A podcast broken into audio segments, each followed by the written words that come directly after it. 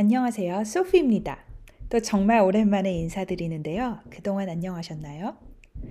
제가 구월에 개강하면서 새로이 초등학교에서 가르치게 되었어요. 그래서 새로운 환경에 저도 적응하느라고 바쁘게 지냈습니다. 중고등학교에서만 가르치다가 초등학교로 내려오니 작년에 라이센스를 확장하느라고 수업을 들었는데도 불구하고 실전에는 또 새로운 점이 참 많더라고요. 오늘 다 말씀드리기엔 너무 많으니까 조그만 거 하나씩 하나씩 공유하면 어떨까 합니다. 그럼 더 자주 인사드릴 수 있지 않을까요? 일단 예전 에피소드에서 말씀드렸듯이 킨더가튼, 유치원과 일 학년은 American Sign Language, 미국 수화를 가르치고요. 이, 삼, 사 학년은 불어, 오 학년은 라틴어를 가르치는데요. 아무래도 제 전공이 불어 선생이다 보니까 불어를 가르치는 게 가장 재미있고 신나고 아이들도 아주 좋아합니다. 유치원과 일 학년은 아이들을 어떻게 다뤄야 할지 사실 처음에 막막했습니다. 확실히 점점 나아지는데요. 그래도 아주 새롭네요. 오 학년은 라틴어를 가르치다 보니까 대화를 나누는 언어가 아니잖아요. 그래서 다소 아카데믹한 쪽으로 흐르고 있는 것 같아서 더 재미있는 수업을 구상하려고 노력을 하고 있습니다. 오늘은 유치원과 일 학년 수업에 대한 매력과 시행착오를 조금 고기, 공유를 해보려고 해요. 이 어린 아이들에게 수화를 가르치는 건 참 좋은 생각인 것 같습니다. 중고등학생들과는 확연히 다르게 일거수 일투족, 지침을 주어야 하는데요.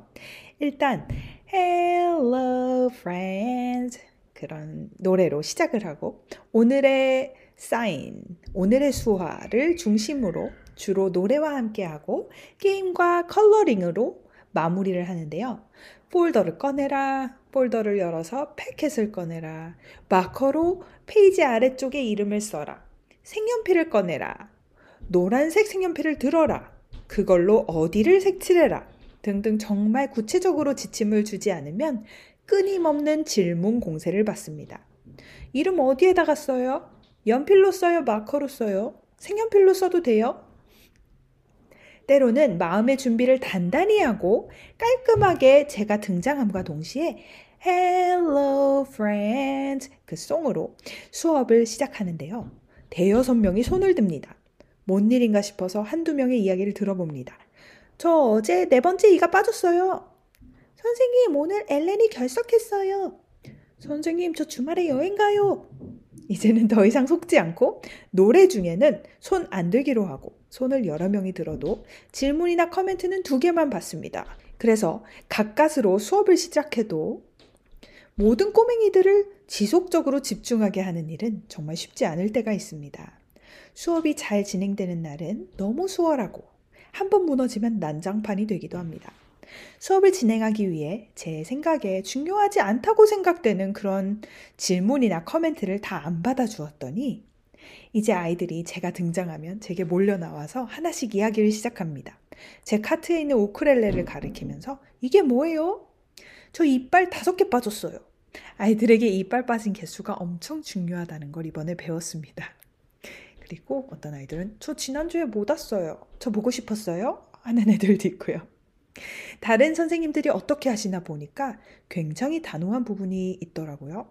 그 점을 배워야겠다는 생각이 들면서도 일주일에 한 번 담임이 아닌 외국어 선생님과 재미있게 외국어를 배웠으면 하는 작은 소망으로 아직은 웃는 얼굴을 되도록 유지하려고 노력을 하고 있습니다. 아이들이 주목하길 원할 때 다양한 방식을 또 시도해 봅니다. 먼저 탁상벨을 띵 울리면 모두가 조용히 하고 한 손으로 브이 표시를 하며 올리는 그런 전통적인 방식이 있고요. 개인적으로 귀가 예민해서 그 벨 소리를 피하고 싶은데 어떤 선생님을 보니까 부드럽게 노래를 하는 목소리로 Stop, look and listen 하니까 애들이 기적적으로 조용히 하면서 오케이 하는 걸 보았습니다. 제가 불어 시간엔 불어로 Was yet? 그게 uh, Are you there? 이런 뜻인데요. 그러면 아이들이 누시 썸 그러면은 we are here 이렇게 얘기하는 방식이에요.